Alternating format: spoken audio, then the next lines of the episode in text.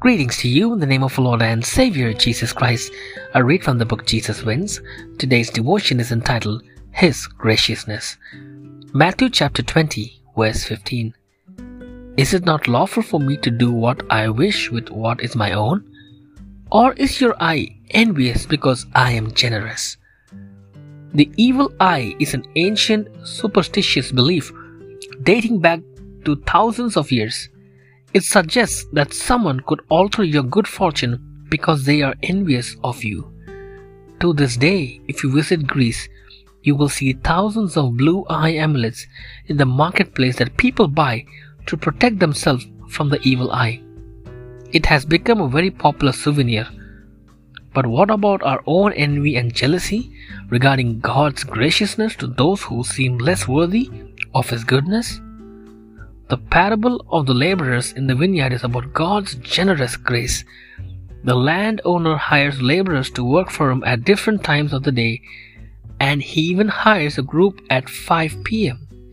But when evening came, the landowner gave all the laborers the same pay, and those who had worked longer grumbled against him because to them it seemed unfair. This is when the landowner responded, "Is it not lawful for me to do what I wish with what is my own? Or is your eye envious because I am generous?" The Greek text reads, "Or is your eye evil because I am good?" His response exposes a discrepancy in values between the good, gracious and generous landowner and his jealous and envious laborers, demanding justice and fairness.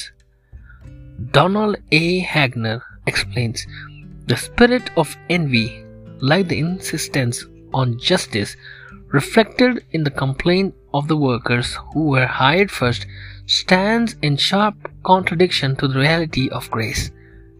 Our ability to share the grace and mercy of God with others is rooted in the understanding that we ourselves do not deserve anything and that we have received salvation out of God's graciousness and not by the sweat of our brow." Only when we understand that at the foot of the cross, we all stand on even ground, that none of us is worthier than the other, that there is only one who is worthy of our praise and glory, only then will we be able to joyfully share God's mercy and grace with everyone.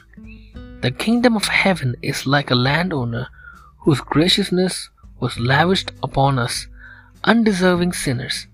Let's share His grace without reservations. Let's pray. Dear Heavenly Father, remove that envy, that jealousy which is in us.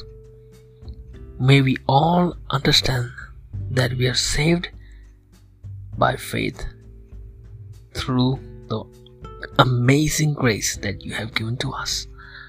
In Jesus' precious name I ask this humble prayer. Amen.